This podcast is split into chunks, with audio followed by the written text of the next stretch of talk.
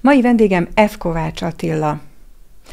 Hosszan kellene most tulajdonképpen sorolnom, hogy mi mindennel foglalkozik ő, mert építész, de ugyanakkor iparművész is, meg egy kicsit képzőművész, ezen kívül látványtervező és díszlettervező is. Hát most csak elmondtam jóformán valamennyi titulusát. Találkozhat műveivel az, aki mondjuk elmegy az operett színházba, és megnézi az új magyar operettet, az Orfeum mágusát. Az a képi világ, az a díszlet, az F. Kovács Attila alkotása. De lehet, hogy még azok is ismerik a művészetét, akik azt hiszik, hogy nem. Mert például, ha az Andrási úton járnak, és meglátják a Terrorháza múzeumot, azt is ő tervezte. Bekerült a tíz legjobb olyan épület közé a világon, amelyik a homlokzatán tipográfiát, tehát feliratot használ. Ez a bizonyos felirat, ami, hogyha dél van, és jó helyről süt a nap, akkor rávetül a homlokzatra, és mint egy feliratot megjelenik. Nagyon őszintén beszélt pályájáról, mindazokról az akadályokról, amelyeket le kellett küzdenie. Szóba került, hogy mi volt az, amit nem szeretett a szocializmus építőirodáiban, szóba került az, hogy miért nem lett végül is hollywoodi díszlettervező belőle, Szóba került, hogy milyen érzés volt, amikor arra kellett gondolnia, hogy ezt a nagyon fontos alkotását, szinte gyermekét, a terrorházát lehet, hogy politikai okokból megcsonkítják, és éppen ezt a nagyon fontos pengefalat, illetve a homlokzat párkányt mégiscsak eltávolítják.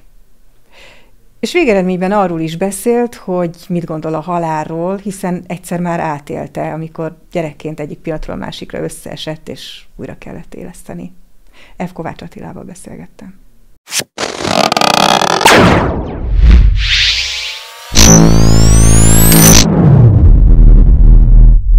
Vendégem Ferenc Kovács Attila, építészmérnök, látványtervező, díszlettervező, iparművész, vizuális művész, nagyon sok minden, mindenről is fogunk mindjárt beszélgetni. Köszönöm, hogy eljött hozzám.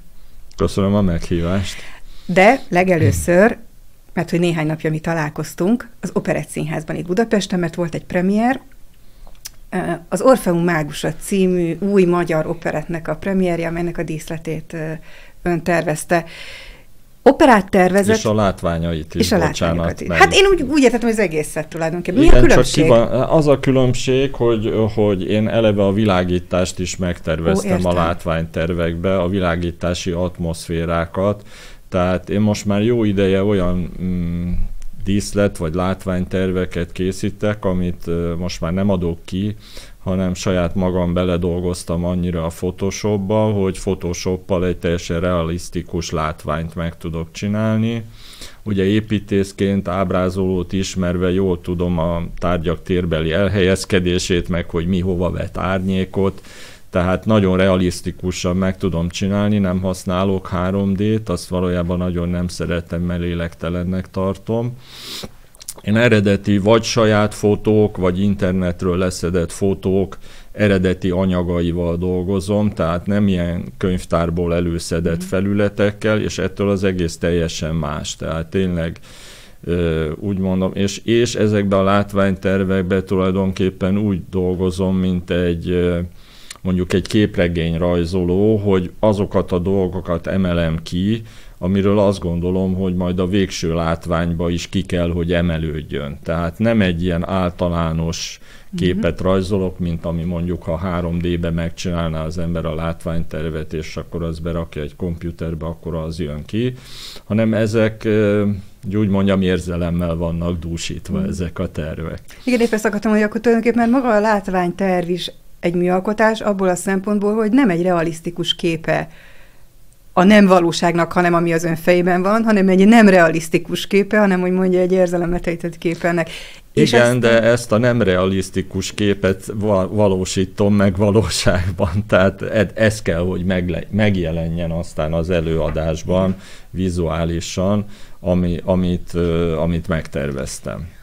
Itt most mi volt az, ami, ami úgymond, ahogy fogalmazott, hangsúlyos volt, amire azt akarta, hogy leg, inkább szembetűnő legyen? Hát a színek, atmoszférák, formák és a különböző karakterek. uh-huh. mert már igazán mm, én nem vagyok jelmeztervező, de ezekbe a látványtervezőkbe én emberi figurákat tettem be, olyan korabeli vagy nem korabeli, de az atmoszférában hozzáillő ruhákba, jelmezekbe, amivel egy teljes komplet látványt készítettem az előadáshoz, tehát nem egy csupasz színpad volt bevilágítatlanul, hanem a teljes atmoszféra le volt téve papírra vagy hmm. komputerre, mindegy, hogy fogalmazunk. Tehát teljesen egy egészként, egy, egy komplet látvány, igen, igen. Egy, Önmagában a műfaj, mert majd erről is fogunk beszélni, hogy évtizedeken át nagyon sok, nagyon komoly opera előadásnak tervezte díszletét, látványát ugyanilyen módon. Vagy az ön esetében ez most nem számított, hogy ez egy más műfaj? Úgy hát, mondják, könnyebb műfaj, ezzel megint lehet vitatkozni, hogy könnyebb vagy nem. Hát ilyen értelemben az én munkám az nem is annyira tér el, hogy most ez egy opera előadáshoz készített díszlet, vagy egy operett előadáshoz készített díszlet. Be kell valljam őszintén, hogy az operett nem igazán az én műfajom, Gyerekkoromban jártam utoljára operetre nagyanyámmal, anyámmal. Nagyanyám nagy operet rajongó volt, otthon vasalás közben folyamatosan énekelt a Csárdás királynőből és a Marica grófnőből és egyéb operettekből a dalokat. Tehát ilyen módon ez az, ez az belém is belém szállt, tehát ezeket a dalokat én is úgy kvázi elkezdődik a dal, már fújom a szövegét kívülről, de nagyon rég nem jártam operetten, a Budapesti Operett Színházban gyakorlatilag most voltam először.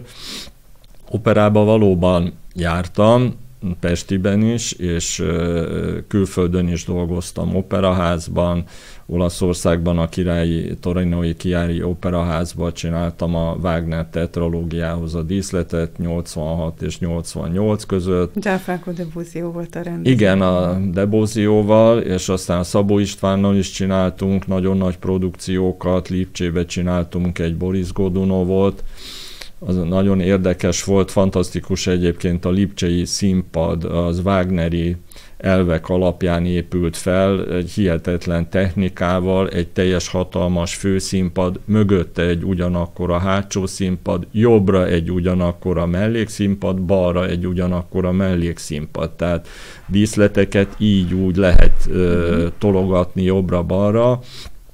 Igazán nem olyan díszletet csináltunk, vagy terveztem oda, ami, ami ezt az adottságot kihasználta volna, mert a Boris Godunovhoz a díszlet az egy hatalmas kódex volt, egy, egy 9 méter magas, 7 méter széles, 5 méter vastag könyv, amit ki lehetett nyitni, és abba belül ilyen ikonosztáznak megfelelő kis álperspektívikus terek voltak, mi azért volt érdekes, nem csak vizuálisan, hanem fából megépítették az egész díszletet. Csodálatos volt egyébként a hamburgi filmgyár díszletépítő részleget csinálta, és olyan volt, mint egy régi hajó. Úgy volt mm-hmm. megépítve belül, kerekeken volt, és 42 ember ezt mozgatta a színpad, szín, bocsánat, nem, 42 ember volt a díszletben bent, 42 énekes, és azt hiszem ilyen 20 valahány ilyen bodybuilder fickó mozgatta ilyen aranykötelekkel a színpadon, húzták, vonták, becsukták, ide tolták, oda tolták, tehát nagyon-nagyon látványos volt az egész,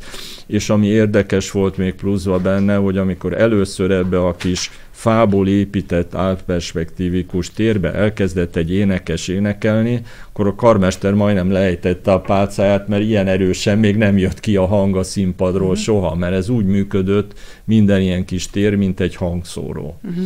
Hm. Egyébként Kovács Kolozs volt a Pimen, és fantasztikusan énekelt, és az ő cellája is egy ilyen kis tér volt, és csodálatosan hallatszott. Hm. Ez egy hihetetlenül szimbolikus díszlet volt, tehát Annyira nem éreztem nem szimbolikusnak. Hát, hát a azért, hogy, hogy... Boris Godunovhoz egy ikonosztáz, hmm. egy ikon, azért az eléggé passzol szerintem. Az, az nem szóval... kérdés, az, az nem kérdés, csak hogy... Ja, olyan hogy... értelemben szimbolikus volt, hogy ez a korabeli Oroszországot jelenítette Igen. meg, az uralkodó osztály lakott úgymond ebbe a nagy ikonosztász könyvbe, és a muzsikok, a parasztok azok úgy szédelektek ott körülötte, meg tolták, vonták ezt a hatalmas építményt, úgyhogy ilyen értelemben igen, igen, szimbolizált egy társadalmi felépítést mindenképpen. Nem, mert azon gondolkoztam az elején, amikor elmondtam ezt a nagyon sok mindent, amivel ő, ön foglalkozott és foglalkozik egész életében, nem nagyon fogok interjúból idézni önnek, de engedje meg, hogy egy valamit. Igen, azt mondta egyszer, hogy önt ö, nem annyira a forma vagy a funkcionalitás, hanem inkább a dolgoknak a pszichológiája érdekli, a pszichikai hatás. Ö, és innen jutott ez eszembe, hogy, hogy nem kerül ön időnként saját magával konfliktusba olyan értelemben, hogy azért egy építésznek mégiscsak azért a funkcionalitás az fontos kell, hogy legyen, egy látványtervezőnek, egy díszlettervezőnek, egy, egy művésznek, iparművésznek vagy képzőművésznek meg nem feltétlenül. Sőt, lehet, hogy a funkcionalitás az, ami egyáltalán nem is érdekli. Nyilván más, amikor ön díszletet tervez, más, amikor múzeumot, és meg is, megint más, amikor egy bútordarabot, de hogy hogy, hogy, hogy tudta ön ez, vagy, vagy hogy tudja a hangsúlyokat a megfelelő helyre tenni, hogy mikor melyik inkább fontos? Hát én igazán egy olyan mm, állatfajta vagyok, hogy úgy mondjam, hogy nekem nagyon fontos a funkcionalitás. De nem, nem az a kiindulási alap, tehát nem, nem a vízió, nem a funkcionalitásból születik meg, viszont azt az elvet mindenképpen valom, hogy a dolognak működni kell. Tehát mindenképpen átmegy, amikor ugye mm, jön egy ilyen vízió, hogy most na mi is legyen. Általában érdekes, hogy hogy ez így beugrik valamikor, és az első vízió az abszolút ül utána. Uh-huh. És a funkcionalitás az meg azért nagyon fontos, mert ugye mondjuk például egy, akár egy opera előadásban, vagy, egy, vagy legyen egy operett előadás, amit most, amiről ugye most az előbb beszéltünk, nagyon fontos a funkcionalitás olyan értelemben, hogy hogy változnak a színek, sok ember van a színpadon, ezeknek tudni kell úgy közlekedni, ahogy a rendező szeretné. Minél több lehetőséget meg kell, hogy adjak én arra, hogy a rendező keze minél szabadabb legyen, hogy a pláne Ivetnél, aki ugye nem csak rendező, hanem koreográfus is, hogy, hogy azokat, ami, ami neki jön vízió, hogy azokat én tudjam szolgálni a díszlettel.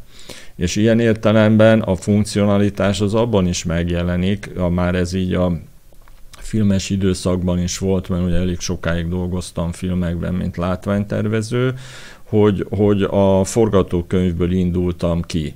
Tehát a, a valójában ez egy a, a, bármennyire is önállóan megjelenik ez egy, a, e, a látvány, azért ez egy alkalmazott műfaj, ezt tudomásul kell venni. Aki nem veszi tudomásul, az ott megépíti a saját lovasszobrát, aztán az vagy működik, vagy nem.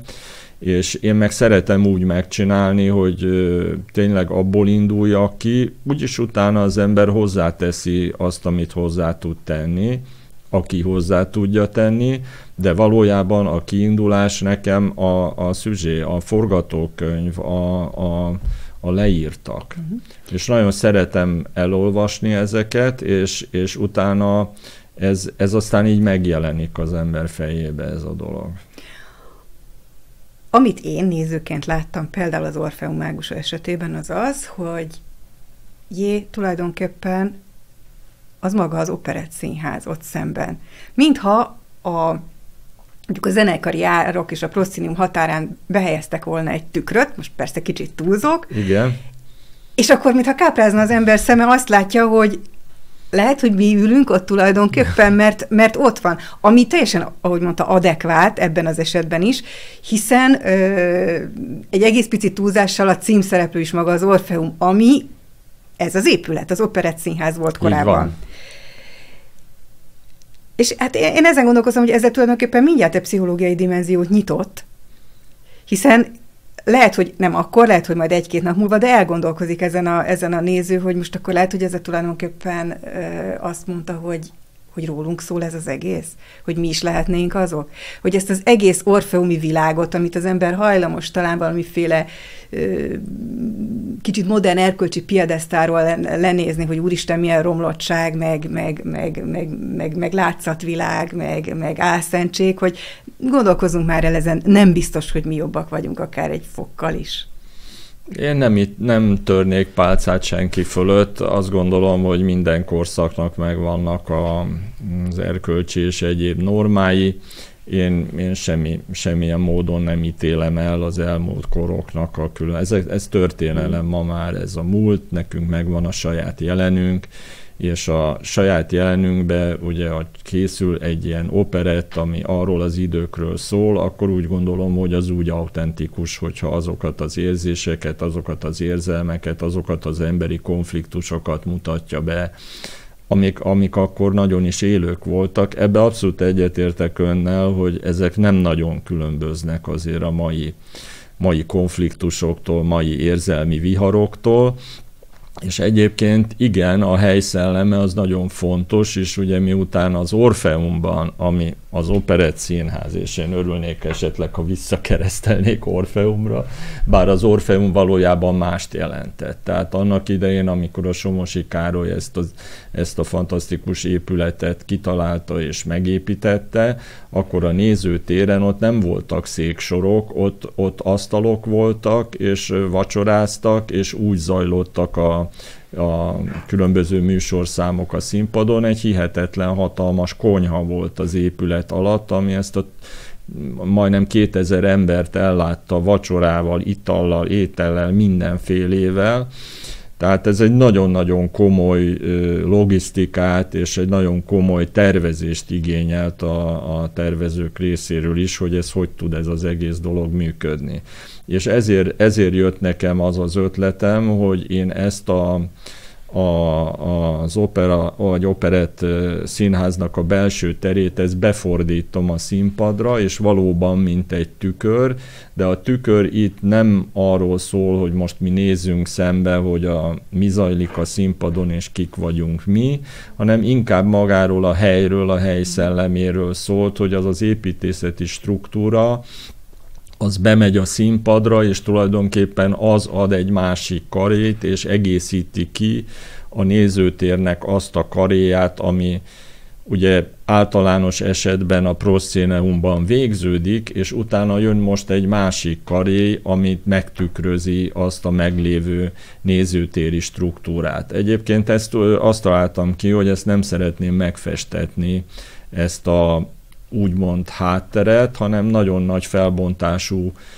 fotógéppel tulajdonképpen fotót készítettünk a, az épület interiőréről, és azt nyomtattuk ki gigantikus méretbe, és ez, ez látható tulajdonképpen a színpadon. Aztán, ami még nagyon feltűnő, és legalábbis az én szememben hihetetlenül illeszkedett az egész előadásnak a humorához, mint egy vizuális humor jelent meg a színpadon, az a felirat, egy hatalmas nagy Orfeum felirat, világító, mint a színházi tükör, olyan kis égőkkel volt kirakva körbe minden betű. Jó, hát igen, szép, illik, stb. Aztán egyszer csak már nem az Orfeumban voltunk, és akkor mondjuk a liget, és azt ugyanúgy kiírta. Egy ugyanolyan betűtípusra, ugyanolyan felírta.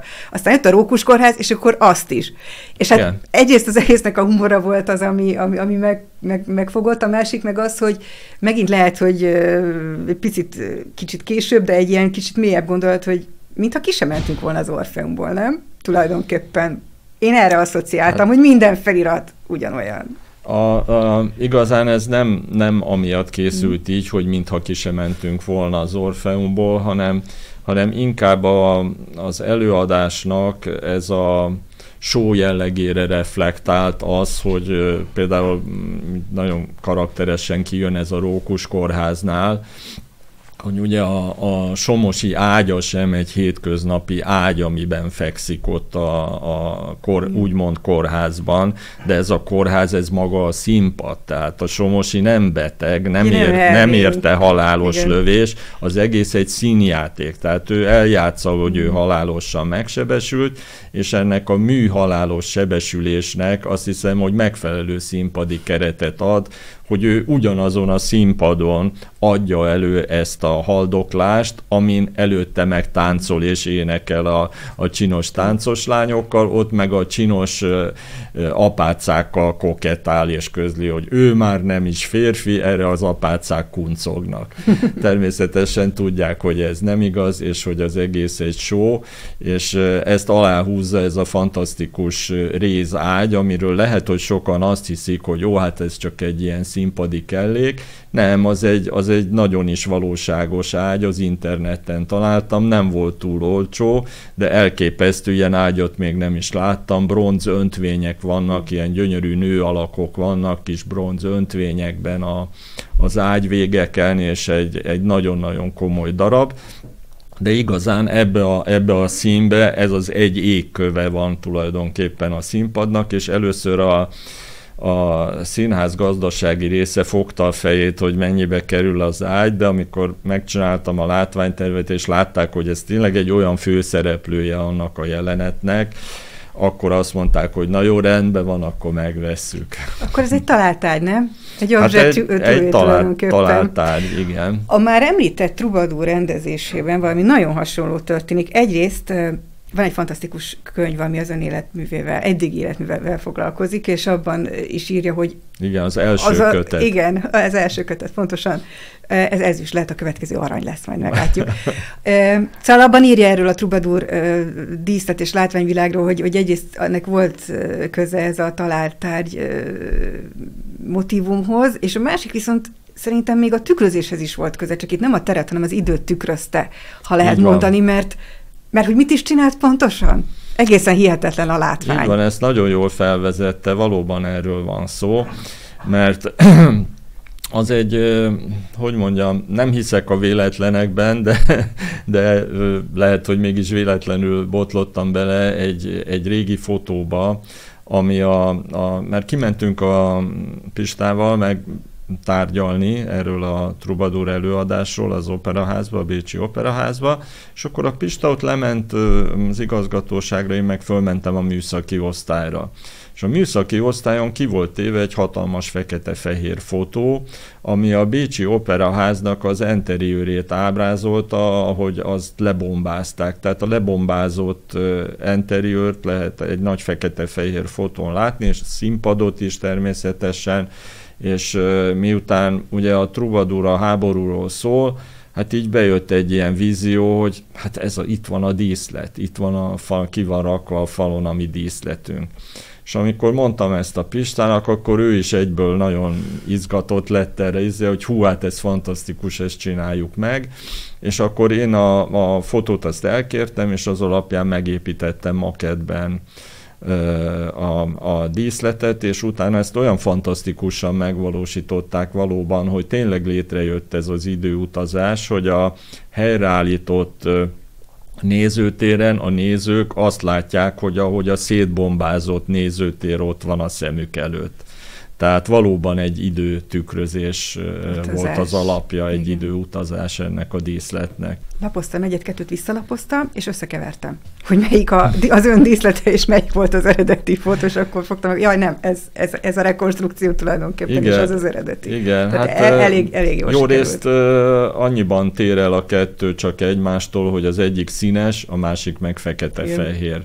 De azért ez a maga a díszlet is azért eléggé monokróm volt, bár mm. színes volt, de nem, nem tisztán fekete-fehér volt, tehát azért abban voltak színek. Milyen volt együtt dolgozni Szabó István Oszkár Díjas rendezővel? Önnek mennyire könnyű vagy nehéz a saját vízióját egyeztetni vagy alávetni egy másik művész, a rendező víziójának? Hát ez, ez olyan, mint minden más, egyszer könnyű, egyszer nehéz, nincs, nincs még egyszer ugyanaz a szituáció. Igazán filmbe dolgoztunk először a, a Pistával, a Meeting Venus, Találkozás Vénusszal című filmbe, akkor még így munkában nem ismertük egymást, csak a Pista ismerte azokat a filmeket, amiket én terveztem Magyarországon, és talán azt hiszem az operából is, a Torinoi operából is látott valamit, és amikor jött ez a nemzetközi produkció, akkor, akkor megkért, hogy dolgozzunk együtt ebbe. Na, nagyon nagy öröm volt számomra ebbe a munkába dolgozni, nagyon sok vicces, érdekes kaland, ott ismertem meg Uberto Pazzolinit, aki a line producer volt ennek a filmnek, mert ez egy Warner Brothers film volt, és a mai napig nagyon jó barátságban vagyunk. Sokat küzdöttünk anyagi dolgokon, mert ugye egy producernek általában mindig az az érdeke, hogy a pénz az ő zsebébe maradjon, mm. nekem meg mindig az az érdekem, hogy az a vásznon megjelenjen, mm. és oda, oda legyen elköltve. És így az Ubertóval több, több ilyen csatám volt, de de ezek általában mindig úgy fejeződtek be, hogyha meg tudtam indokolni, azt észérvekkel, hogy miért kell megvenni mondjuk azt a fantasztikus csaptelepet a párizsi ócskapiacon, akkor, akkor ő megvette, mert, mert volt, volt egy nagyon fontos jelenete a filmnek, amikor a filmbeli rendező belövi magát egy a Malikov család ilyen pompőz fürdőszobájában, akkor ott lerogyik ez a csap mellé, és ott fekszik a földön. És akkor az Ubertót fölhívtam, hogy Ubertó találtam egy fantasztikus csapot itt a Bolha piacon, és ez nagyon kell. De minek kell ez a... Hát mondom azért, mert biztos olvastad a forgatókönyvet, amikor a, a rendező lerogy, lerogy ez a csap mellé ott teljesen elalélve, és akkor ezt a csapot kivetítve 6 méteres méretben fogod látni. Ja, igen? Oké, okay, akkor vedd meg, akkor vedd meg. Szóval ezek mindig ilyen küzdelmek, de ezek nagyon izgalmasak, én szeretem, szeretem ezeket a küzdelmeket megvívni. Aztán jött a napfényíze, ami egy egészen fantasztikus, hihetetlen történet, egy szága, ami az egész 20. századot átfogja az összes borzalmas történelmi eseménnyel, a világháborúkkal, az önkényuralmi rendszerekkel. Egy család történetén keresztül az ember akár, akár Thomas Mannnak a Budenbrook házára is gondolhat. Igen, Ugye ott igen. is, ahogy egy család igen, biztos van valami széttöredezik, és, és, és, és folyamatosan pusztul, nem feltétlenül a történelem miatt, itt viszont hát ki is mondja a végén a, a nagymama, hogy a történelem tönkretette a, az életünket, a családot. És van itt egy központi szereplő megint csak, ami gondolom az ön szempontjából egy szerencsés dolog volt, mert ez az a ház, azzal az udvarral, ami egy hihetetlen szimbolikus többlettel jelentkezik, és iszonyatos változásokon megy keresztül. Hogyan kellett vizuálisan megjeleníteni ezt a, ezt a pusztulást, ezt, ezt a széttöredezést?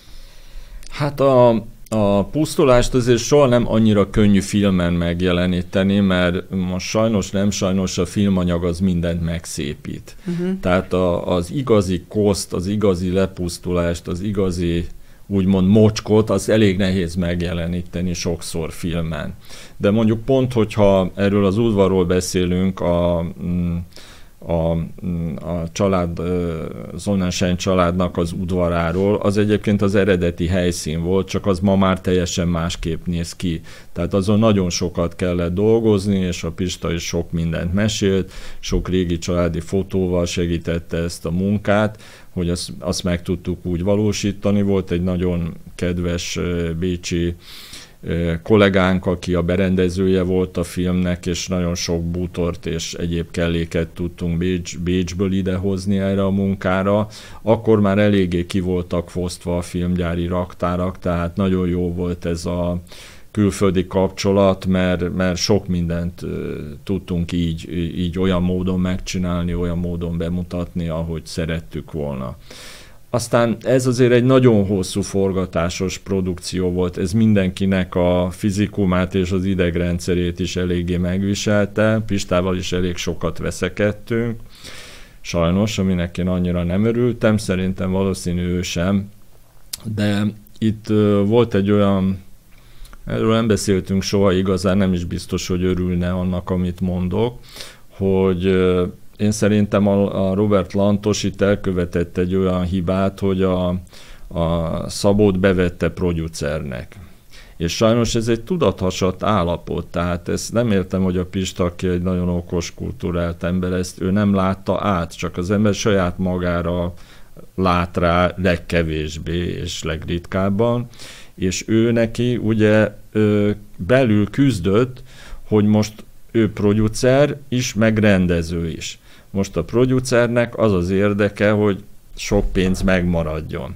A rendezőnek az az érdeke, hogy sok pénz elköltődjön a filmre. Ami önnek is. I, ami nekem is persze, mert hát én, én abba, abba vagyok és, és ez, ez egy kicsit ilyen tudathasadt állapotot idézett elő a Pistánál. Egyszer én voltam a világ legnagyobb géniusza, aki csodálatos látványokat tett oda neki a filmhez, másik nap én voltam a közellenség, aki kihúzta a zsebéből a lóvét. Na de hát ez, ez, ez természetes, nem?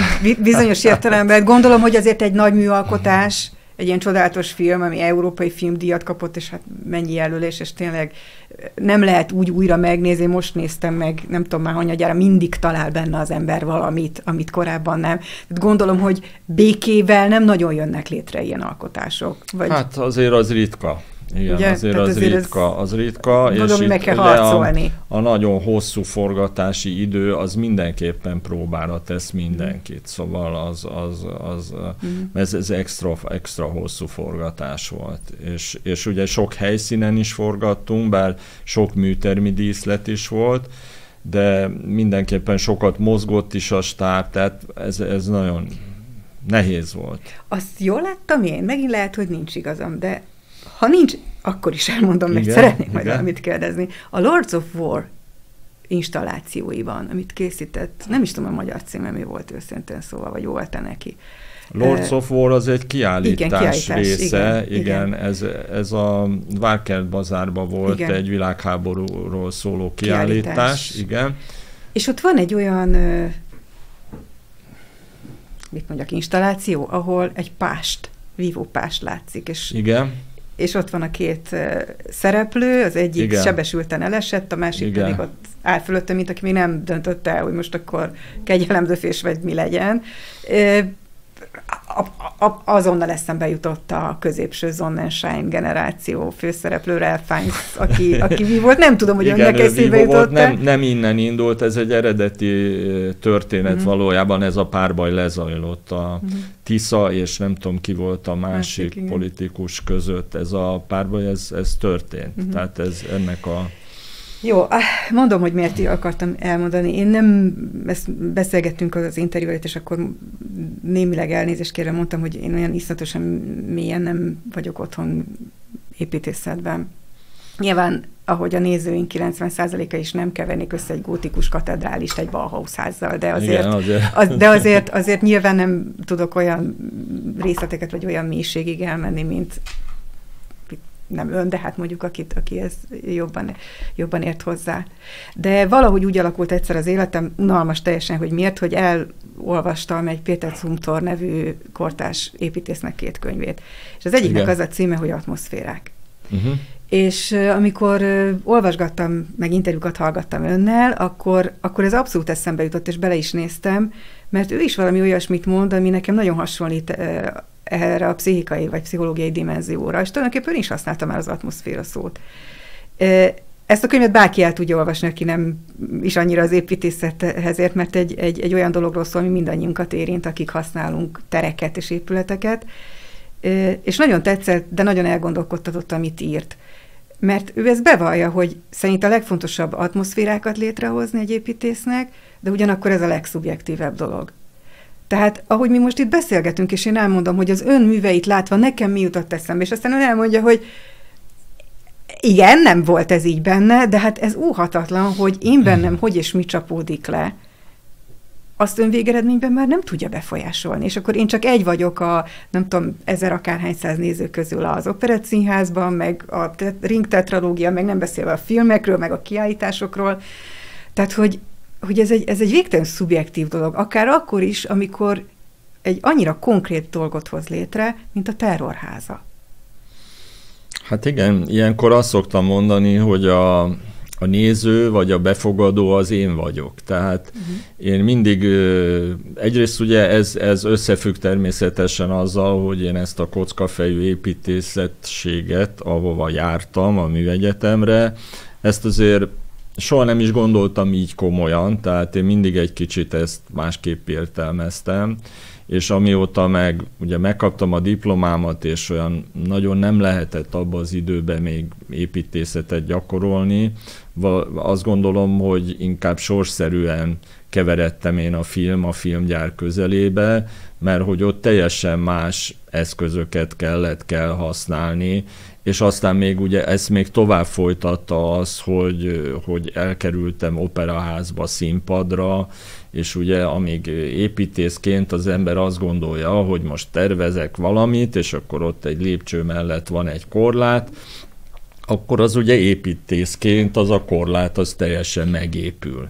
De viszont díszlettervezőként abszolút nem így kell gondolkodni, mert az a korlát az lehet, hogy a, eltűnik a sötétben, nem is ér oda, hova elindult, tehát teljesen más gondolkodást igényel, viszont az egy nagyon érzelemteli gondolkodás. De egy múzeum is hihetetlenül érzelemteli. Lehet, hogy ezért van az, hogy ön életében olyan sok felkérést kapott, és el is vállalta, hogy múzeumot, emlékhelyet, emlékkiállítások terét megrendezze, megalkossa, berendezze, mert ez is egy határeset. Nem lehet megmondani, hogy egy múzeumnál bemegy az ember, na, itt, itt a téglánál ért véget, itt épület, és akkor ami meg már rá van akasztva, meg ott áll, az már műalkotás. És az ön, ön, ön által létrehozott terekni meg aztán ezt végképp nem lehet mondani. Maradjunk a lépcsőháznál. Van egy lépcsőház a terrorházában is. Megy fölfele. Igen. De hát de abból egy szoborgaléria Hát igen, lett. igen. igen, ez valójában ezt azért bátran merem állítani, hogy minden ilyen munkánál vagy felkérésnél azért én úgymond Gesamtkunstwerkben gondolkodom, azaz összművészetben, tehát nekem nem válnak így külön a dolgok, tehát minden a vizualitásról, de ugyanakkor a dramaturgiáról, a, az érzelmekről, a dramaturgiai hatásokról van szó, és erre, erre nekem fantasztikus iskola volt a, a filmgyári praktizálás, ahol, ahol ugye eleve arra van szükség, hogy, hogyha ami a vásznon megjelenik, az egyfajta hangulatot, atmoszférát sugaljon. Tehát ott nem a, nem a dolgok anyag ismerete vagy a szerkezeti tudás az, ami előre visz, hanem ahhoz mindenképpen kell egy olyan fajta lelki vagy vizuális gazdagság, hogyha az embert bombázzák ezek a nem is tudom minek nevezzem, víziónak, vagy, vagy, vagy sugallatnak, vagy, vagy ihletnek, vagy nevezhetjük ezt bár, bárhogy, ami, amik nekem így bombáznak és jönnek, ha van egy felkérés, akkor az el, el, el, el dörrent egy olyan startpisztolyt, hogy utána így elkezdenek bombázni a képek, főleg a hajnali órákban még, amikor nem igazán ébredtem föl. És az egy, nekem egy nagyon termékeny tervezési időszak, amikor reggel még az ágyban nincs kedvem fölkelni, és akkor úgy pörögnek a fejembe a dolgok, és akkor, akkor jönnek nagyon jó olyan gondolatok, amik utána a formát tudnak ölteni. És ugye először úgyis a, az egész vizualitás az egy teljesen illékony ö, formában jelenik meg, és aztán utána később materializálódik csak. Azt hiszem a terrorházát beválasztották a tíz legfontosabb épület közé, amely tipográfiát, tipográfiát használ, használ a Igen, a homlokzaton, igen, igen, ez tulajdonképpen nem tudott messze menni ön a filmtől, mert vetít. A nap a fény segítségével vetít rá a házra a feliratot, igen, a, igen, az önkinyulalmi igen. Igen. Aztán ott van ez a fal, akkor most megint mondok egy teljesen szubjektív érzést. Én például sokáig féltem elmenni alatta, és aztán rájöttem, hogy azért, mert egy guillotine emlékeztet. Tehát egyszerűen volt egy olyan érzésem, hogy ez egyszerűen így lefejezi, aki átmegy alatta, nem tudom, hogy miért. Tud... Nem, nem véletlen a gondolat. Mert? Volt hát való, is valóban a, az egész ugye... Mert ez egy korábbi önkényuralomnak a szimbóluma, de végül is itt Igen, tartozhat. igen, igen. Tehát egyrészt, egyrészt az, hogy ezt ezt ezzel, ezzel az installációval kiegészítettem a terrorháza épületét, ez valójában tulajdonképpen több munkámban is egy olyan fajta törekvés, hogy próbálok arra törekedni, hogy létrehozzak olyan dolgot, ami, ami a világban addig nem létezett, még soha. Ez nem túl könnyű, nekem se sokszor sikerült. azt gondolom, hogy párszor sikerült, és ez, ez valójában magam felé igazolja a saját létezésemet, mert hogy azzal a dologgal gazdagítani tudtam a létező világot. És mondjuk pont például ez a terrorháza pengefal, és, és ez a shield, amiből ki van vágva a, a terror felirat, ami ugye alulról negatívba látszik, tehát valóban a napot használtam vetítőként, és, és ugye egy fentről, fentrőli nézetet, egy légi felvételen ez a szöveg, ez oldalhelyesen olvasható, és akkor így kérdezték, hogy hát ez honnan jött ez az ötlet, és akkor mondtam, hogy ez, ez dedicated to God, vagyis G, vagy Google. Mert ugye most a G az Google vagy God. Ugyanúgy rálát a világra. Tehát, de most a viccet félretéve.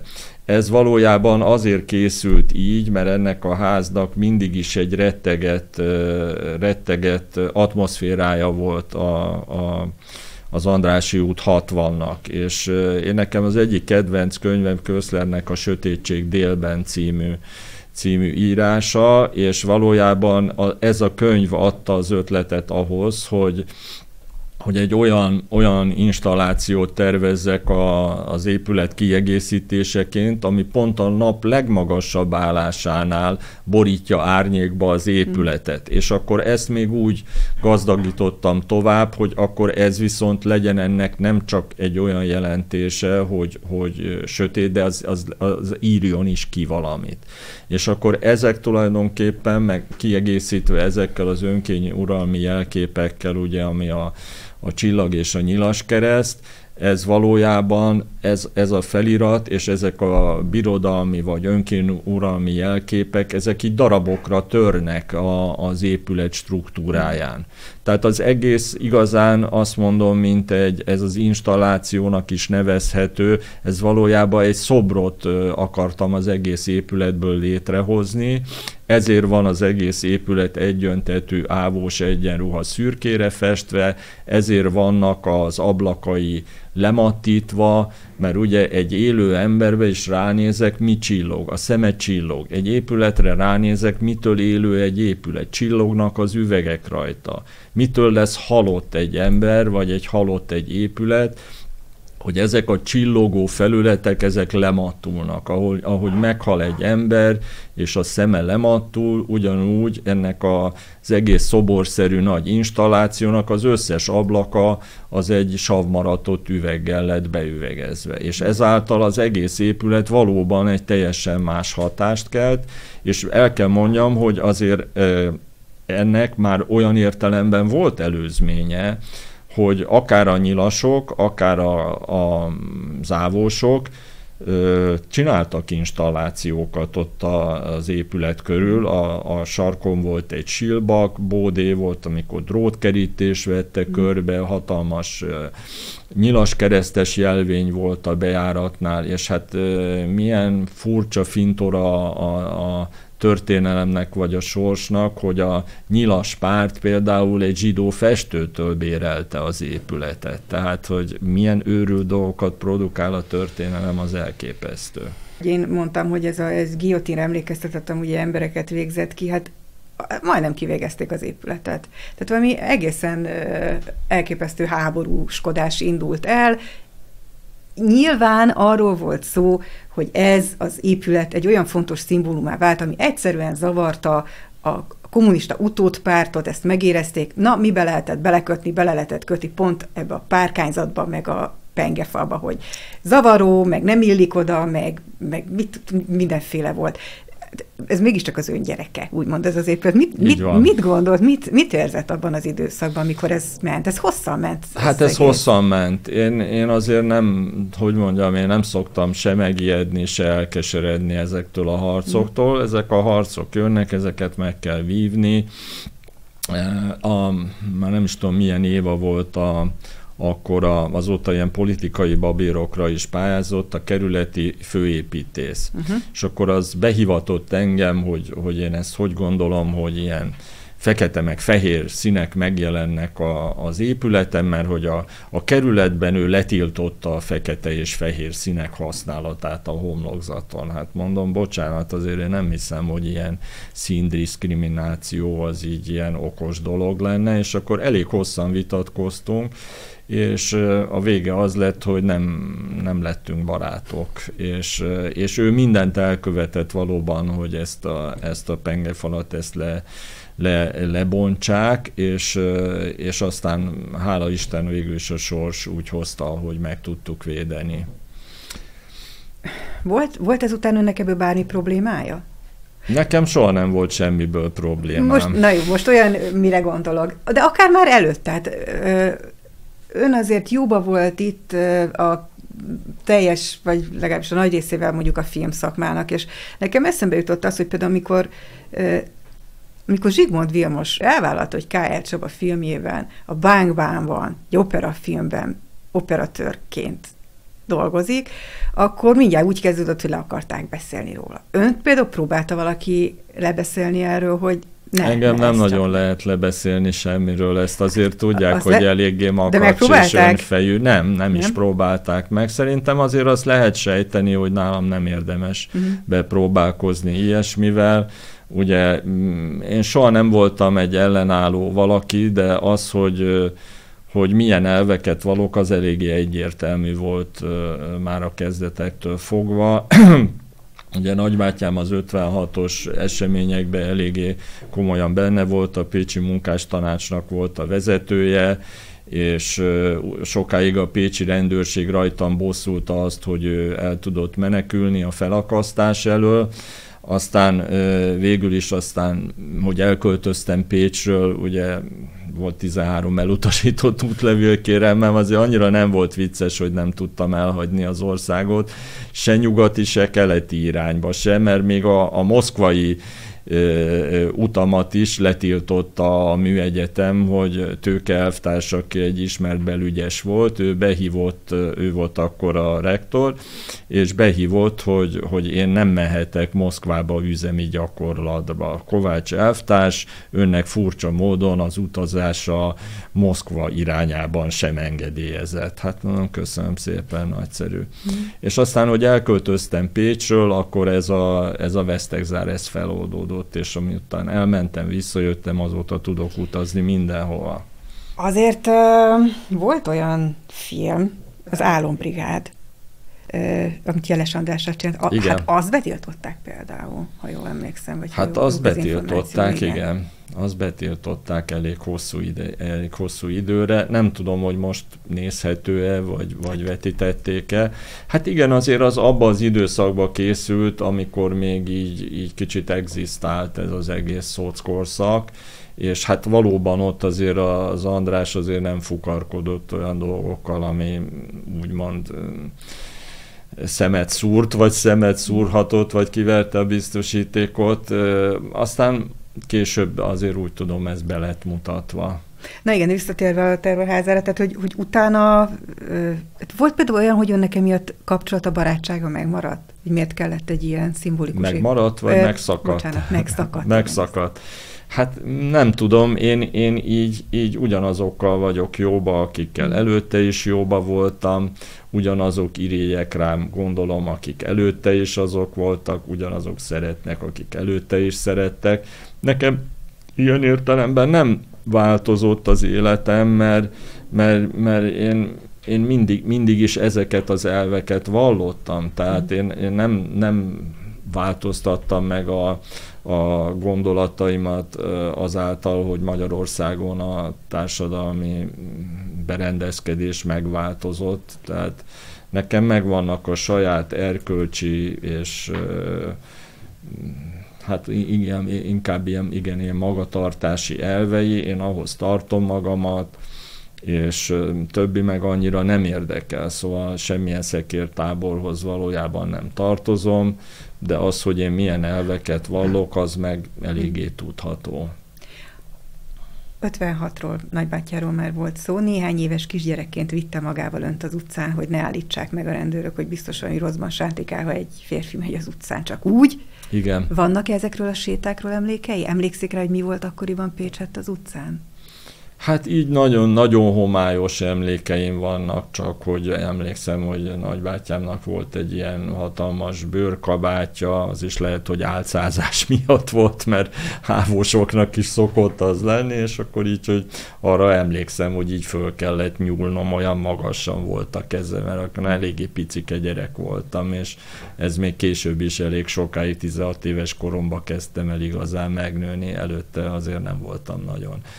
De, de, hát akkor már Pécsen elég, eléggé komoly helyzet volt, szóval a meccsekről állandóan lehetett hallani, hogy ta-ta-ta-ta-ta-ta-ta ta-ta-ta-ta, és akkor azt mondták, hogy a szabadságharcosok vannak fönn a, uh-huh. a meccseken, hogy azok lőnek, és akkor így belődöztek már nem a szabadságharcosok, hanem azt nem lehetett igazán tudni ki, így ablakokon, és miután mi egy földszintes házba laktunk, akkor így betolták az ágyamat az ablak alá, mert az volt a legbiztonságosabb hely. Tőlünk nem messze egyébként csak így találomra belőttek egy kapun, és ott egy ilyen, fa, egy ilyen nagy fakapun, de zárt kapu volt, tehát nem lehetett belátni, csak így belőttek, és ott meghalt egy ember bent, mert eltalálta a golyó és aztán még hosszú évekig oda a golyó ütötte lúgba egy virágszál be volt tűzve, ilyen mementóként.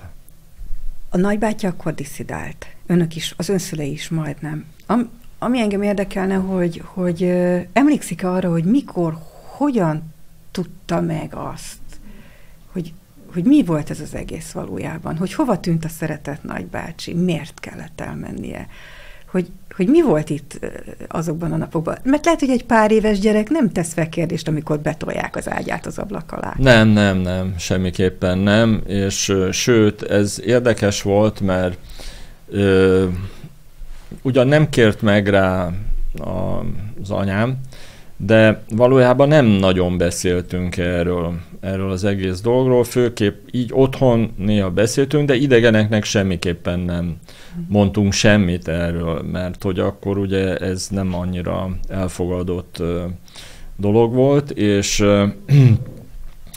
igazán anyám később mondta, hogy, hogy, hogy milyen, milyen jól viselkedtem, hogy nem beszéltem erről senkinek. Jó lehet mondom, nem, nem kért meg rá. Igazán akkor jött ez jobban elő, mint téma, amikor már egy kicsit nagyobb voltam, ilyen tizen szerintem ilyen 11-12 éves, akkor már így nagyon mertek ők is leveleket írni, meg nem volt olyan, már nem volt, kicsit már olyan értelemben lazult a helyzet, hogy ebből nem lett galiba, hogyha tőlük jött egy levél Amerikából, és egyszer jött egy, jött egy képeslap, és ez, ez, ez kapcsán merült föl ez az egész téma, és jött egy ilyen képeslap, ami egy amerikai ilyen hipermodern living roomot ábrázolt, ilyen modern kagylófotellel, lámpákkal, és akkor engem már úgy nagyon érdekelt a, az, a design, ami akkor nem is ismertük ezt a szót, hogy design, hanem csak egyszerűen így a, a modern vizualitás így, így már elég érdekelt, és akkor ezt megláttam, ezt a képeslapot, és teljesen kiborultam tőle, mert az annyira tetszett, és akkor mondtam anyámnak, hogy hú, mondom, mami, a maminak hívtam anyámat, mondom, itt, itt rontottunk el mindent, hogy nem mentünk el a, a keresztapámékkal, mert keresztapám volt, de nagybátyám, de rendőrsége mondták, hogy az nem a maga keresztapja, az a nagybátyja. Mm na mindegy, és akkor mondom, hogy itt rontottunk el mindent, hogy, hogy nem mentünk el Amerikába, ahol ilyen terek vannak, vagy ilyen bútorok vannak, és akkor anyámat kérdeztem, hogy hát ez ki csinálja, vagy mi ez, és akkor mondta, hogy hát ezt az építész. Fú, mondom, akkor, akkor én építész akarok lenni. Na, ez, ezt akkor elhatároztam, és utána ez, ez nem is gyengült, ez a vágy, ez a szerelem, a mai napig tart, nagyon fontos számomra az építészet, a vizualitás, és akkor még Fonyódon volt egy kis vityilónk, és sokszor jártunk át Badacsonyba.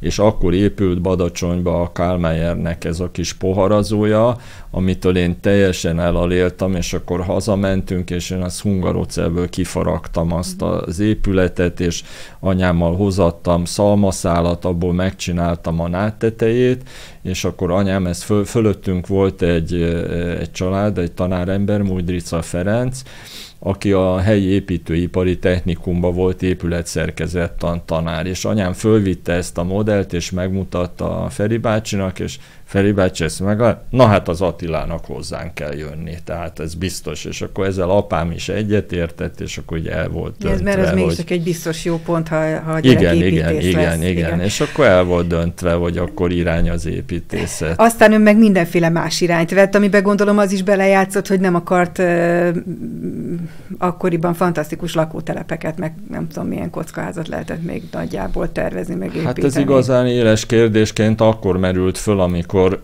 ugye a technikumot befejeztem, egyből fölvettek egyetemre, és uh, utána igazán a, úgymond a valósággal akkor szembesültem, amikor befejeztem az egyetemet, hogy na most oké, okay, ezt elvégeztem, de mi, mi, mi következik, mi jön, még, és akkor ugye e, Pesten, én szerettem Pesten lenni, de nagyon szerettem Pécsen is lenni, és akkor itt Pesten a lehetőség az lett volna, hogy majd elmehetek az ipartervbe fiókot takarítani. Ez annyira nem vonzott, és akkor a Csete Györgynek a csoportja, akik Pécsen dolgoztak, tőlük láttam egy előadást a Fészek klubba, ahol hasonló ö, dolgokat vetítettek, ami engem érdekelt. Ez egy amerikai kiadvány volt, ez a Dombuknak hívták, akkor a hippi társadalomnak egy része így kivonult San Franciscóból, meg Los Angelesből a természetbe, és egy ilyen természetközeli életet akartak élni, és ott ilyen dómokat, egy ilyen kupolaszerű épületeket építettek, és ugyanebből a könyvből vetítettek a cseték, ami nekem is megvolt, mert a nagybátyám, akiről beszéltünk, ő megküldte nekem, mert akkor még nem lehetett így könyvet rendelni, meg ilyesmi, tehát még nagyon-nagyon-nagyon más világ volt és akkor úgy éreztem, hogy itt van valami közös kapcsolódás, és akkor elmentem a csetélyekhez Pécsre. Amikor ön majdnem ami hollywoodi díszlettervező lett, nagyon kevésebb volt, egy véletlenen, egy sztrájkon. Akkor még élt a nagybátyja ő hozzá, amikor kiment? Nem, akkor nem, ők nem már nem éltek, se Mert aztán se csak, csak kiment ön is. Hát igen, kimentem, mert, akkor, mert, mert, mert ugye lement a, lement a Sunshine, azaz a Napfény Íze című film, és akkor kicsit úgy éreztem, hogy most én már megcsináltam itt Magyarországon mindent, amit ebből a műfajban meg lehet csinálni, most mit csináljak, most még egyszer építsem be ugyanazt a legnagyobb műtermet, valami más témára, és akkor azt gondoltam nekem, hogy a hollywoodi filmgyártásba kellene beleártani magamat, és, és megkaptam a zöld kártyát, mint kiváló képességű művész, és akkor úgy gondoltuk, hogy akkor családos túl a feleségemmel, meg a közös lányunkkal kiköltözünk Los Angelesbe, és eléggé elcsúszott ez időbe, mert azért nem olyan egyszerű így elvágni a szálakat, meg úgymond elköltözni egyik országból a másikba. Úgy terveztük, hogy szeptemberben megyünk ki, de ebből november vége lett végül is Kimentünk, és nagyon kedvezően indult az egész, mert ott ügynök nélkül meg se lehet moccanni. És én már kitaláltam, hogy hogyan keresek ügynökséget, hogy olyan ügynökségeket kerestem fel, aki olyan díszlettervezőket képvisel ott Hollywoodban, ami, ami, ami filmeket terveztek, és az nekem tetszett és akkor így, így kiszűrtem hat ügynökséget, és ezeknek elküldtem a, az anyagaimat, és ebből öt vissza is válaszolt, és mentem interjúkra, és végül is abból az ötből mind az öt felvett volna, és én a Sandra Mas Managementet választottam, ami egy ilyen boutique agency, és nagyon komoly tervezőket képvisel, mint a Fellini-nek a díszlettervezője, vagy a James Etchinson, aki az összes Bertolucci filmnek a kosztümeit csinálta, tehát ez egy ilyen nagyon krém csapat, ilyen, én voltam a 25. ügyfelük, tehát ez nem egy ilyen giga, több száz fős ügynökség, nagyon jól indult, a Sandra szétküldte az anyagomat, és elég komoly rendezőknek, és a, a Coppola is, meg a Cronenberg is szinte azonnal visszajeleztek, hogy nagyon tetszik az anyag, és ha indulnak egy produkcióval, akkor számítanának rám. Hú, mondom, milyen jó ez, milyen klasszul alakul. És akkor jöttek a különböző ünnepek, mert az ott nagyon a Turkey, Turkey Day, igen, meg a igen, Boxing Day, meg a mindenféle akármi, és egyszer csak elindult a sztrájk. És akkor először csak a rendezők, a filmírók, az operatőrök, és végén már mindenki sztrájkolt, az egész, egész industry, vagy mi ipar, filmipar leállt teljes mértékben, és akkor ott malmoztunk, ugye költöttük a pénzt, néztük a Frank Lloyd Wright házakat, ami nagyon nagy élmény volt, elmentünk, ott fantasztikus tájak vannak Los Angeles környékén, ezekkel töltöttük az időt, és akkor én már úgy azért ebbe elég, eléggé elegem lett. Mennyi idő volt, amíg itt, ott úgymond tétlenkedett? Hát össz, összvisz, összvisz majdnem háromnegyed év, uh-huh. fél évnél egy kicsit több, és Hát én itthon ugye úgy dolgoztam, hogy zsinórba egyik produkcióból a másikba. Tehát nekem az, hogy én így több hónapig nyaraljak, azért az nem nagyon volt benne az én lelki világomban, vagy elképzelésemben, és a legnagyobb design feladatom a, az ágy nagyon szép bevetése volt reggel a házba, ahol laktunk, szóval azért azt gondoltam, hogy nem azért jöttem ki, hogy ezt oldjam meg ilyen szépen, és akkor ugye még mindig nem történt semmi, és akkor uh, így Pestről megkerestek, hogy indul, -e, vagy hát van ez a terrorháza múzeum, és hogy, hogy, hogy számítanának rám. A Fábri Sándor, aki nekem tényleg gyerekkori barátom, ő írt, hogy, hogy Atikám, Atikám, gyere haza, ezt csak te tudod megcsinálni, és akkor bementem az ügynökséghez, és mondtam, hogy ez van, most felkértek egy magyarországi múzeumra, mehetek? Persze, menj, csak nyugodtan, úgyis csak egy telefonhívásra vagy, ha valami történik, hívunk, izé, izé. Jó, oké. Okay. Hazajöttem, találkoztam a Máriával, nagyon jó, kreatív légkör alakult ki mindjárt az első pillanatban, elkezdtünk dolgozni a múzeumon, alá is írtam két évre egy szerződést, ez volt júniusban, augusztus végén jön a lelkendező levél az ügynökségtől. Fantasztikus hír van, vége a sztrájknak, indulnak nagyon komoly produkciók, és már is kaptam egy nagyon komoly felkérést, mert hogy a, a Ronin tervező, idősebb rendező, most nem jut hirtelen eszembe a neve, John Frankenheimer, ő engem választott ki a következő filmjére látvány, díszlet látvány tervezőnek, ugye örülök. Hát megmondtam, hogy nagyon örülök, viszont nagyon nem érek rá. Most két Na, év alatt akkor, kell igen, egy Akkor teljesen kiborultak, hogy ők mit meg nem tettek, hogy nekem egy ilyen a színvonalamnak megfelelő munkát találjanak, és akkor én most, most ezt, ezt lemondom, vagy elutasítom és akkor írtam egy hosszú levelet nekik, hogy, hogy, hogy miről szól nekem ez a terrorháza. Tehát ez nem egy job, és akkor mi jön majd egy másik job. Hát ez az életem része, a családunk története benne van, tehát ez nekem mindennél fontosabb volt, és nagyon örülök, hogy a sors így hozta, hogy ezt tudtam megcsinálni, és nem egy hülye hollywoodi filmet, ami, nem tétovázottak egy pillanatig Nem, egy pillanatig, és ez föl sem merült, merült. Ez föl sem merült, és akkor abban maradtam az ügynökségemmel, hogy, hogy oké, okay, most ezt fejezzem be ezt, a, mert akkor bocsánatot kértek, hogy akkor most értik, hogy miről van szó, és akkor, hogy majd akkor, ha befejeztem, akkor vegyük föl a fonalat.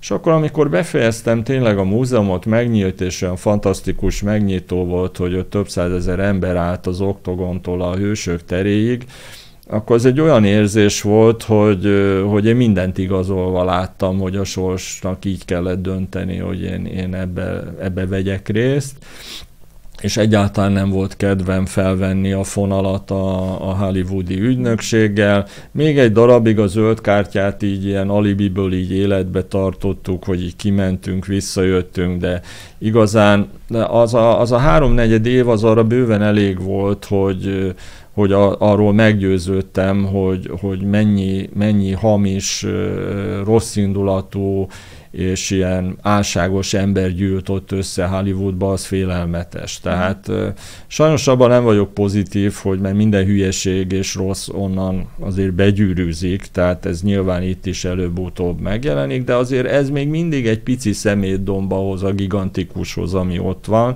és én ebben sokkal jobban érzem magam, mert, mert itt még mindig sokkal több emberi vonás van, úgy a munkakapcsolatokban, mint a barátságokban, és nekem, nekem ez, ez, a, ez a megfelelő közeg. Tehát én, én szere, szeretek, szeretem, a, szeretem a munkáimat barát, baráti közegben végezni. És hát arról nem is beszélve, hogy Schmidt Máriával akkor azért elindult egy olyan munkakapcsolat, hogy megint csak egyik, ahogy a filmben is annó, megint csak egyik munka hozta a másikat, mert volt a gyerekek a holokauszban kiállítás, aztán ebből lett hódmezővásárhely, aztán ebből lett hódmezővásárhelyen holokauszt emlékhely, aztán abból lett tulajdonképpen a Sorsok háza megint itt vissza Budapesten. Igen. Igen, azon gondolkoztam, hogy tulajdonképpen ahogy a napfény ízében is már ezt, ezt elkezdte, hogy a, a, mondtam is talán így, hogy a, ennek az egész évszázadnak a, a, az összes rémségét feldolgozni művészileg. Aztán ezt utána ön önállóan, mint építész és, és, és designer is megint megtette nem egyszer, hanem sokszor. Ilyenkor Ilyenkor mi a jobb egy művésznek? Lehet egyáltalán erre a kérdésre válaszolni? Hogyha hagyja azt, hogy, hogy az a rengeteg borzalom, megérintse, átjárja, megkínozza, tönkretegye, nem tudom, tehát például, amit mondjuk egy, egy, egy sorsok háza készítése kapcsán is nyilván e, rengeteg kutatást végzett, és nyilván e, hát ez, ez borzasztó lehet már ez a igen, periódus igen. is. Vagy pedig meg kell tanulnia magában kialakítani valamiféle olyan apró távolságtartást, hogy azért, azért mégiscsak önnek dolgoznia kell. Hát nem, én nem tartok távolságot ilyen értelemben a téma és magam között, amivel foglalkozom, tehát a, például pont a Sorsok háza tervezésénél, miután én nem láttam még soha egy koncentrációs tábort se, haláltábort meg egyáltalán nem, mert akkor még egy, egyébként azt se tudtam, hogy mi a különbség a haláltábor és a koncentrációs tábor között és volt feleségemmel, elindultunk egy ilyen útra, ami nem volt egy könnyű út, 6000 kilométert mentünk Európába, végigjártuk az összes helyszínét ennek a borzalomnak, ami a második világháború kapcsán történt, és valóban ez, ez rendkívül nyomasztó volt, és még hónapokig ilyen rémálmaim voltak, hogy én is egy rab vagyok az egyik táborba, és szóval nagyon, szóval nagyon-nagyon-nagyon nyomasztó volt, de de hát valójában azt gondolom, hogy ez a kutya kötelességem akkor, hogyha autentikus dolgot szeretnék létrehozni és, és ezek, ezeket vállalni kell, vagy legalábbis ez, ez az én, hogy mondjam, alkotói filozófiámnak a része, hogy én nem nem tartok távolságot, tehát belemegyek a, a dolgokba, amennyire csak tudok, amennyire csak lehet.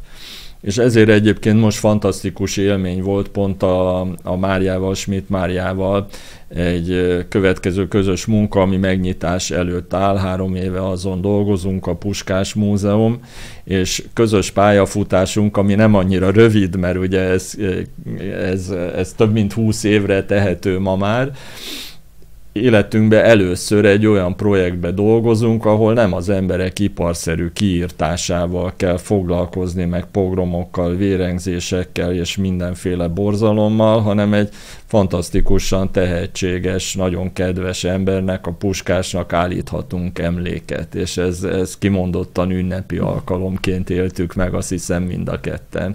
És remélem, hogy az elkészült mű, ami most már úgy gondolom hamarosan nyilvános lesz, tehát meg lesz a megnyitója, és a nagy közönség is láthatja.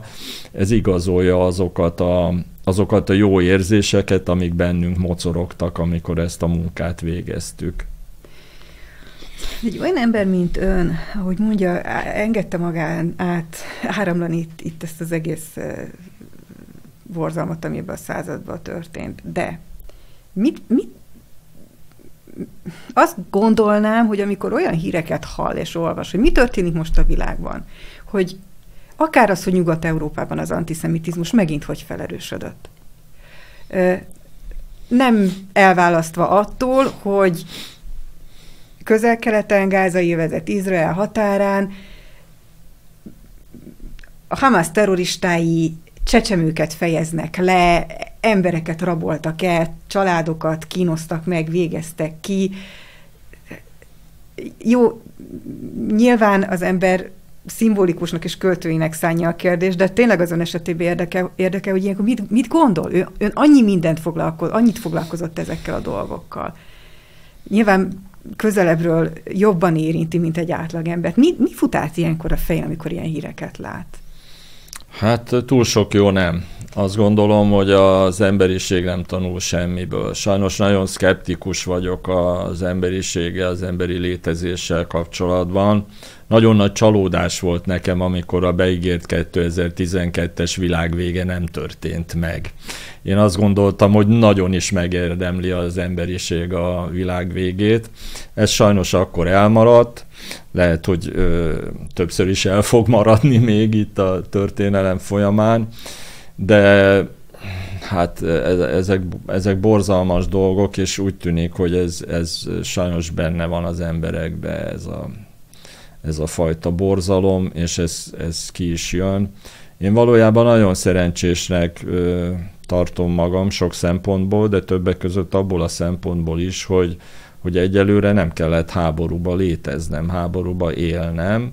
Jó lehet a világban folyamatosan vannak háborúk a világnak különböző pontjain, de ez egyelőre, és itt kopogjuk le, remélem ez fából van, Magyarországot nem érintette ez a dolog az én életem során. Hát már a gyerekeimmel kapcsolatban már azért van egy komolyabb aggódás bennem, hogy ők is megúszszák ezt a borzalmat, mert a háborúban csak vesztesek vannak, szóval győztes már nincs, ez ilyen, És itt van ilyen a, nem létezik. Itt van a küszöbön túl. Igen. Igen. Igen. Igen, nagyon közel, közel is van, és nem is látjuk a kimenetelét jelen pillanatban. Hm mindez, hogy ezekkel a dolgokkal foglalkozott, például a, a, a, a ahogy mondta, ez a holokausztal kapcsolatos túrája, az ezzel kapcsolatos munkák, ez összefügg azzal, hogy már elmúlt 50 éves, amikor elkezdett tetováltatni magára, és az egyik dolog az az, hogy az Isten nevét, Jahvét feltetováltotta a vállára Héber betűkkel. Ez ezzel összefüggött? Nem, nem, ez nem függött össze vele. Igazán uh, mm, hogy mondjam, egyszer így, az, én nem, nem igazán tudom, és nyilván nem vagyok ezzel egyedül, hogy miért, miért jönnek néha olyan sugalatok, gondolatok, hogy egyszer jött egy ilyen, hogy, hogy stigmatizálni kellene saját magamat, és akkor, mint óvatos duha, először azt gondoltam, hogy nem fogom teletetováltatni magamat, csak ezt, a, ezt az A plusz Z két betűt, ami ami akkor az Attila és Zsuzsát jelentette számomra, ezt fogom ide a csuklomra tetováltatni, de nem voltam abban biztos, hogy, hogy jó lesz-e nekem, hogy egy ilyen jel van rajtam és azt csináltam, hogy egy celofán papírra ezt a két betűt, meg a plusz jelet, azt ö, rárajzoltam, és ráragasztottam a kezemre ezt a celofánnal, és két hónapig így jártam, hogy ez rajta volt, meg ki akartam próbálni. És amikor úgy éreztem, hogy aha, ez oké, okay, ez rendben van, nincs, nincs vele gond, mert szóval a jelek, szimbólumok azért azok, komoly, én, én legalábbis komolyan veszem, tehát számomra ezek sokat jelentenek, fontosak, azt gondolom, hogy ezt komolyan kell venni, legalábbis nekem, aki hiszek benne, nekem mindenképpen. És, és amikor ez bebizonyosodott, hogy ez rendben van, akkor, akkor készült el ez a tetoválás. A többi tetoválásom története meg ennél sokkal egyszerűbb volt, mert jöttünk haza Lanzarote Madridban, megláttam egy srácon, m, ott egy kávézóba egy ilyen mindent látó szemtetoválást a kezén, és az annyira megtetszett, és mondtam a Zsuzsák, mondom, Zsuzsa, fú, mondom, ez, ez mennyire jól néz ki, hogy fú, nekem is kellene egy ilyen. És én, én már nagyon régóta hát foglalkozom, vagy inkább úgy mondom, hogy érdeklődöm a szabadköművesség, a szabadköműves vizualitás, főleg inkább a vizualitás, és az eszmerendszer kevésbé, de a, a vizualitás az nekem lenyűgöző, és azok a tracing boardok, ahogy meg vannak rajzolva, meg vannak festve, hogy föl vannak építve. Én magamtól mindig is egy, egyfajta ilyen szimmetrikus felépítésű rendszerbe gondolkodtam, és ezek, ezek számomra ilyen nagyon megkapóak voltak, tehát így mindig is ezt nagyon közel éreztem magamhoz, ezt a, viz, ezt a szimbólumvilágot, ezt a vizualitást. Hiszen építész. Hát igen, igen, köműves vagyok ilyen értelemben, és, és akkor, el, akkor hazajöttünk, és akkor elkezdtem tervezni ezt a, mm, ezt a tetoválást, ami rajtam van, és a, a Jehova neve az pont a szabadkönyves tracing boardokból jön, hogy az mindig ott szerepel a, a, a boardnak a tetején felhő övezte környezetben, és hát a tervezése sem volt olyan nagyon rövid, mert azt hiszem egy, majdnem egy évig terveztem, hogy mi, mi kerüljön rám. Aztán a kivitelezése az még ennél sokkal hosszabb volt, mert hát a, ez, ez az első tetoválásom az nem volt hosszú idő. És, és a, a, aztán utána viszont a többi azért az nagyon hosszú idő volt, a legyógyulásokkal, egyebekkel, és Egyébként rá is lehet egy kicsit kattanni az egészre, aztán végül is szerencsésen le tudtam jönni róla, mert nagyon behúzza az embert a, a fájdalom, az egész rituálé, ahogy az egész történik, és hát a fájdalom az egy nagyon komoly faktorot, tehát én, én azért úgy két, két és fél óránál többet nem bírok ki. Uh-huh. És, és akkor már azért olyan a végén, mint ha lángszóróval égetnék le a húst az ember csontjáról. Miért tehát vállalkozik ez, erre? És főleg többször, sokszor. Azt gondol az ember, hogy egyszer megégettem magam, oda nem megyek vissza. Hát erre mondtam, hogy bevonza az embert. Kicsit függővé lehet válni tőle a, akár a rítus, akár ez, akár a, a miszticizmus iránti vonzódás az kapcsolható ahhoz, hogy gyerekkorában ön egyszer meghalt konkrétan újra kellett éleszteni. Elképzelhető, de... de... Erről van valami emléke? Azért kérdezem, mert tudom, hogy amikor utána megműtötték, egy, egy mandulagyulladás ment a szívére, és ezért állt meg a szíve. És azt tudom, hogy arra emlékszik, hogy mit álmodott, amikor altatták és műtötték. De arra konkrétan, amikor egyszer csak elvágódott, és újra kellett éleszteni. Ott van bármilyen emléke? Hát annyi emlékem van, hogy anyámékkal sétáltunk, akkor ugye én eléggé kicsi voltam még, pont ebbe az időszakban, amikor az életem úgy ilyen for, forráspontokban volt, ez amikor az építészeti elhatározás megszületett, és de nem voltam még annyira kicsi gyerek már, tehát sétáltunk a Balatonparton, és én minden átmenet nélkül így elvágódtam, elájultam. És akkor anyám, ez Fonyodon történt, anyám még hívták a mentőt, és az elvitt Marcaliba, a Marcali kórházba. És arra emlékszem, hogy az, arra is, hogy ott sétáltunk, és hogy utána blackout, sötétség, és utána így arra emlékszem, hogy így a mentőkocsiba így kicsit így valahogy így, így láttam valamit így az autóból, és akkor utána megint elájultam, és a másnap reggel tértem észhez a kórházba. És akkor oda jött az orvos, és ilyen, ilyen nagyon viccesen, ha-ha tudja maga, hogy újjá, vagy nem tudom, tudod, vagy nem tudom, hogy tegezett magázott, hogy újjá születtél? Mondom, nem, miért?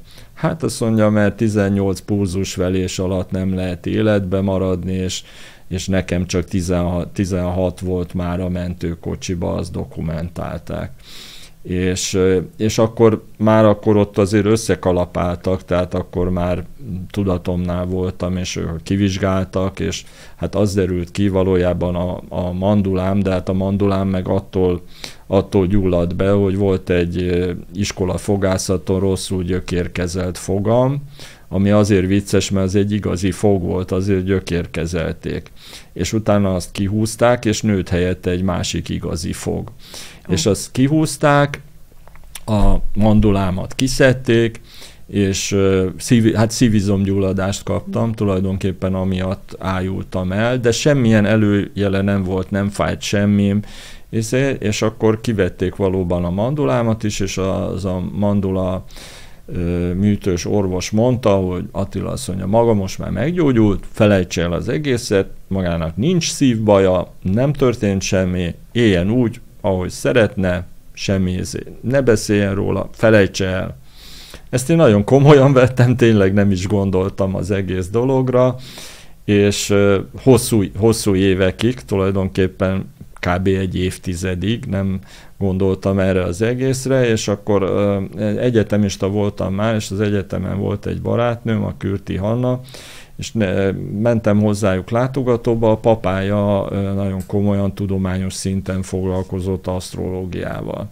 Hát akkor még, ugye ez 70-es évek elejéről beszélünk, itt még azt se mm, tudták, hogy asztrológia, horoszkóp, ezt eszik vagy isszák, tehát nem volt ilyen, mint most, hogy a utolsó heti labba is már mindenki asztrológiát írogat. És ő tényleg komoly, kint volt Indiában nagyon hosszú ideig, és ott tudományos szinten ezt megtanulta, és kérdezte, hogy érdekel engem ez a dolog? Hát mondom, miért ne érdekel? Hát ő szívesen megcsinálja a horoszkópomat. Már mondom, miért ne?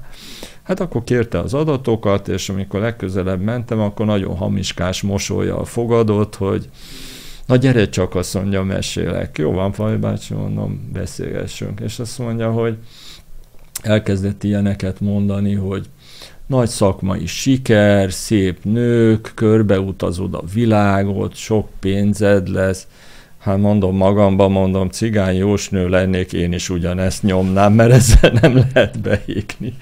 És akkor azt mondja, hogy de jó, volt egy konkrét dolog, azt mondja, hogy de figyelj ide, azt mondja, hogy itt van egy dolog, amit nem nagyon értek, hogy, hogy itt az adataidból olyan, hogy ilyen 10 és 13 éves korod között te meghaltál, de mégis itt vagy, hogy mi történt. Hát mondom, semmi.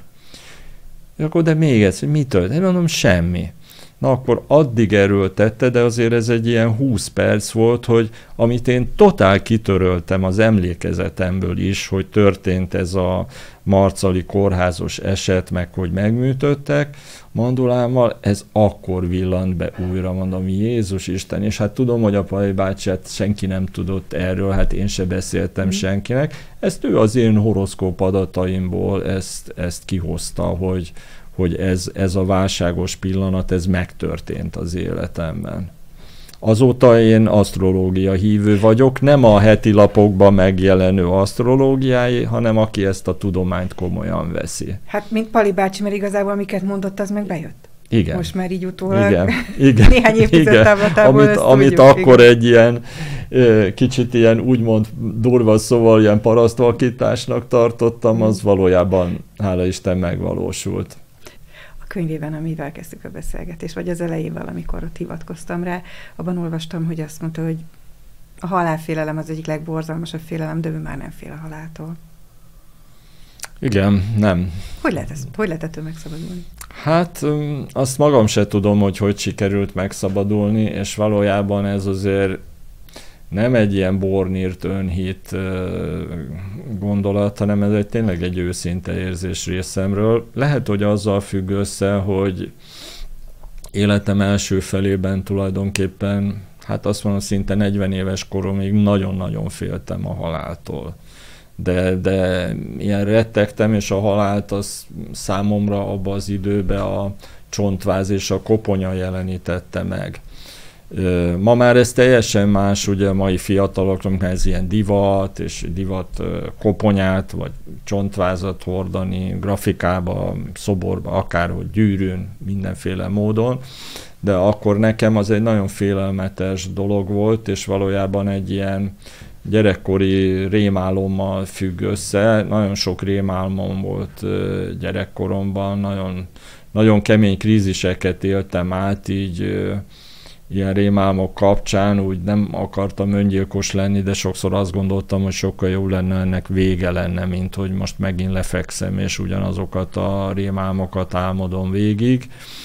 És ezek általában ilyen csontvázakkal, koponyákkal fügtek össze, és és, és a Pécsi temető kapuval, ami akkor még egy ilyen nagyon félelmetes építé, építmény volt számomra gyerekkoromban, sötét szürkére volt festve, akkor történt egy ilyen borzalmas eset, hogy valami részek, kiskatonák kirángatták a hullákat a hűtőházból, és szétszórták ott az udvaron meg. Szóval történt egy-két dolog, ami miatt lehetett attól félni, és gyerekkoromban én tényleg azt gondoltam, és ennek lehet, hogy volt és van is realitása, hogy a rossz és jó lelkek ezen a kapun keresztül jönnek ki be ott a városba, meg vissza. És nagyon-nagyon-nagyon féltem, és az egyik ilyen rémálmom volt, hogy egy ilyen vasúti fülkép, ilyen vasúti kocsiba vagyok, és egy ilyen nagyon kihalt tájon megy ez a vasúti kocsi, és akkor egyszer csak ilyen csikorogva fékez az egész vonat, és fölhangzik egy, egy nagyon erős sípszó, és valaki bekiba, bekiabálja azt, hogy sárga föld. És abban a pillanatban csontvázak özönlik el ezt a vasúti kocsit, amiben én vagyok, ablakokon másznak be, ajtókon jönnek be, és mindegyik csontváz rám támad és akkor természetesen vizesen fölébredek, és akkor ez megint, és ez sorozatban volt, és nem tudom, lehet, hogy összefügg azzal, hogy véletlenül gyerekkoromban nagyanyámmal megnéztük a Bergmannak a Napvége című filmét, mert műsorcsere volt, és ezt elfelejtették megmondani. Hát én is hónapokig, nagyanyám meg kb. fél évig nem nagyon tudott aludni utána. Hát az, azok a jelenetek ott a kihalt városban lecsúszó koporsóval, amiből kilóg a keze, a mutató nélküli óra, az utcán menő furcsa figura, aki amikor megfordul, kiderül, hogy egy ilyen felfújt, elfolyt arca van. Tehát ezek olyan szinten égtek belém, hogy lehet, hogy amiatt is volt egy ilyen halálfélelmem. És akkor 40 40 éves voltam, körülbelül 40-41-42, akkor csináltam, akkor már annyit foglalkoztam ezzel az egész szabadköműves dolog, akkor csináltam egy installációt a Fészek Klubba, aminek az volt a címe, hogy a harmadik fokozat. Uh-huh. És ez a szabadköműves beadá, beavatás harmadik fokozata az a szimbolikus halálról szól, ahol a jele, jelölt szimbolikusan meghal és újjászületik és én is akkor ilyen nagy válság volt a magánéletemben is, meg mindenféleképpen, és én is úgy éreztem, hogy, hogy valami elmúlt, és valami most új fog születni az életembe. És akkor kiállítottam ebbe a, ebbe a kiállító térbe egy összehajtott ilyen fekete sálat, amin koponyák voltak, ilyen koponyás gyűrűt, és az egész terem feketével borítottam be az egész termet, és a végén egy ilyen installációt készítettem a fal végére, ami a szabad köműves tracing boardoknak a úgymond 3D-s megjelenítése volt, és, és azóta gyakorlatilag ez a félelmem ez elpárolgott. Mm.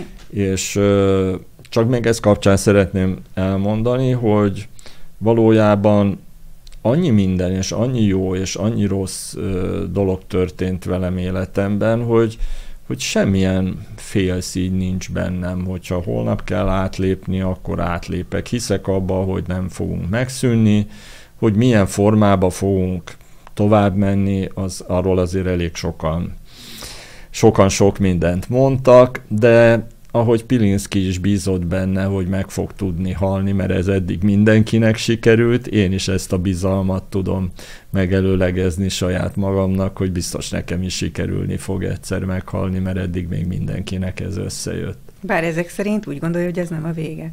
Nem a vége, semmiképpen. Azt nem gondolom, hogy a vége lenne. Köszönöm szépen, hogy a vendégem volt. Köszönöm a meghívást, élvezett volt beszélgetni.